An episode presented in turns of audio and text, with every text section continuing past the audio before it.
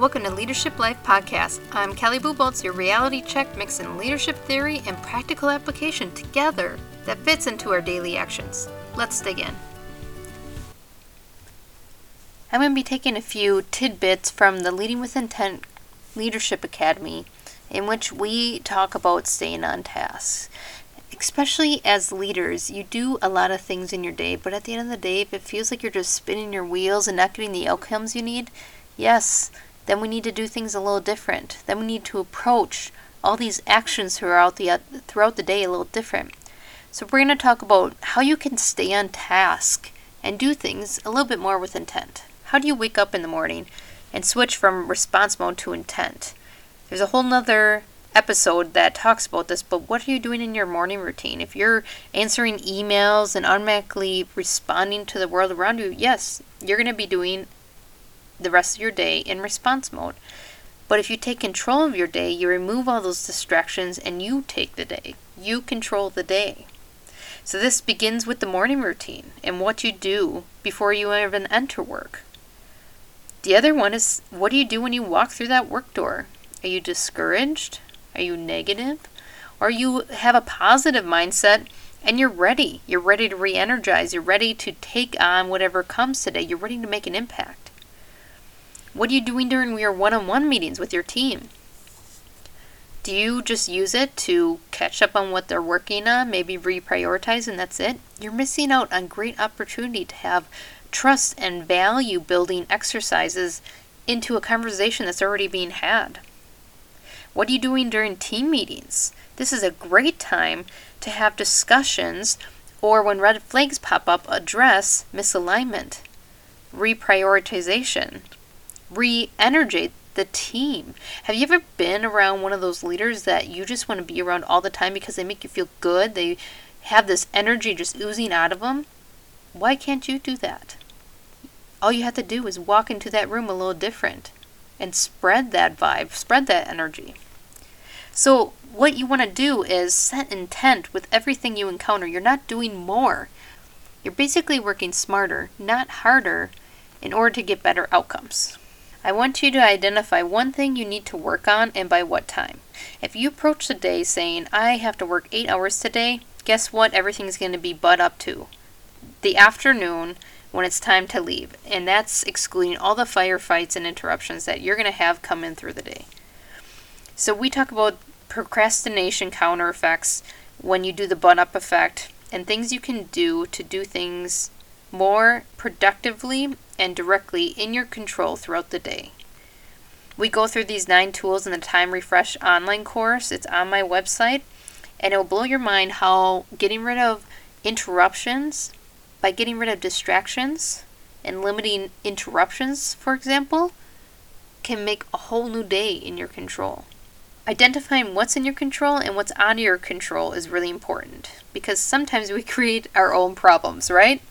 For example, if I'm a poor communicator and I don't clearly address my needs and expectations of a project, and then those needs and expectations are not met, that's on me. If I have a due date and I work with another department on this due date, and I don't communicate that very clearly, I could run into problems on that due date if they're sick or aren't prepared enough for my expectations of what I need from them. Now it's just chasing time. I just cause all that stress. So, do you create your own problem? What is actually in your control and you can prevent to reduce the chaos of the day? How could you better stay on task by what's in your control? I also want you to avoid autopilot and repeater type of days.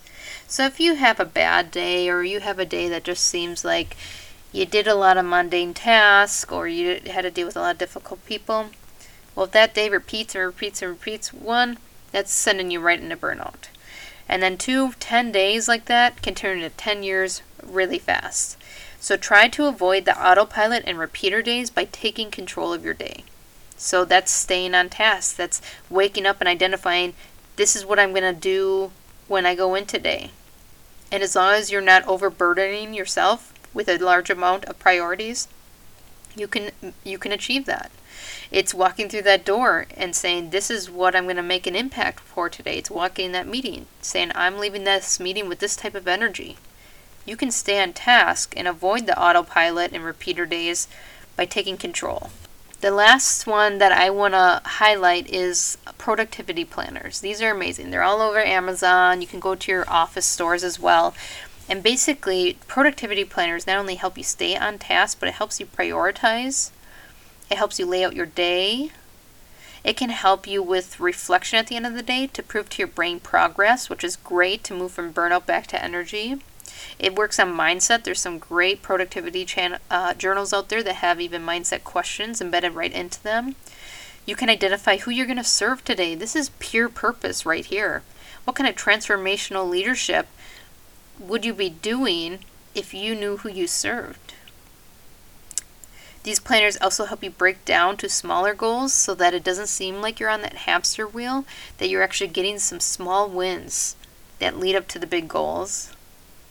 And some employers even sponsor it nowadays because it has they have found so much value in these productivity productivity planners not only because they're getting more production out of their employees but because their employees are more engaged. They're driven with purpose. And the last piece that I want to talk about about staying on task, and this one we dig into quite a bit on the Leading with Intent Academy program, is excuses. I really had to push my leaders when I talk to them about this topic, and we usually do it towards the end because now they have a safe relationship with me. They know who I am a little bit. But what excuses are you making to distract from your day, to give away control of the day, to procrastinate, to not do the things that you know will move the needle for that outcome? What excuses do you make? to not take a rest break, to not have an effective one-on-one meeting with your your team. That's a big one. There's a lot of excuses of why you can't ask a trust value question in a one-on-one meeting. And those don't have to be scary. Those are as simple as what do you like to work on? And then maybe the next one on one meeting you have with your employee, you say, What don't you like to work on? Can we systemize that or or look at doing that different? Those aren't scary questions. But if you're going to make a big monster in your head, that's where he'll stay. If you believe in the boogeyman under your bed and stay under the covers, the boogeyman will be under your bed. But if you get out of bed and you look under your bed, you'll find out that there's no boogeyman there. So be careful of the tricks the mind plays in order to keep you safe when it's not even a threatening situation. Addressing how you wake up in the morning and you get going taking your day in control with intent.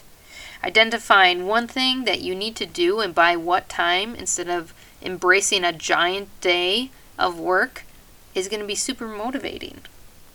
Identifying what actually is in your control and taking it to make preventative actions to reduce chaos in your life will be life changing in this chaotic time where leaders are just so overwhelmed. How are you going to avoid autopilot and repeater days? Just taking control and doing things with intent will reduce those days. And then, what type of planner or productivity type of journal are you going to utilize to stay on task?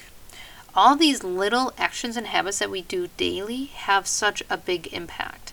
And they may seem super simple, but if they were super simple, why don't we do them? I was a leader that was overwhelmed constantly. My hands were on all the pots and I was doing a million things. But at the end of the day, if I would strip you of your roles and responsibilities and really ground you to your leadership, what would you be doing? And most leaders can't ask that, which means you're not giving yourself enough space to actually think as a leader. When you stay on task, you take control of your day. When you stay on task, you are doing every action with intent for a better outcome. When you stay on task, you are so grounded with your leadership style that when I remove those roles and responsibilities, you have a a whole sheet of paper of things you want to work on with your team, with your organization, with the operations. I hope these handful of tips to stay on task is helpful in reducing your stress and chaos and moving back towards energy, moving back towards doing things smarter, not harder. And if you're still struggling with it, I want you to head out to my website and grab up the Time Refresh online course. It goes through nine time management tools that might help you focus and bring clarity to your day. If you enjoyed this episode, make sure you hit the follow button so you don't miss out on all we have to sort out yet. Share this podcast with others to bring leaders clarity to this crazy, fast paced world we live in today. Make an impact, lead from within, and you can't go wrong.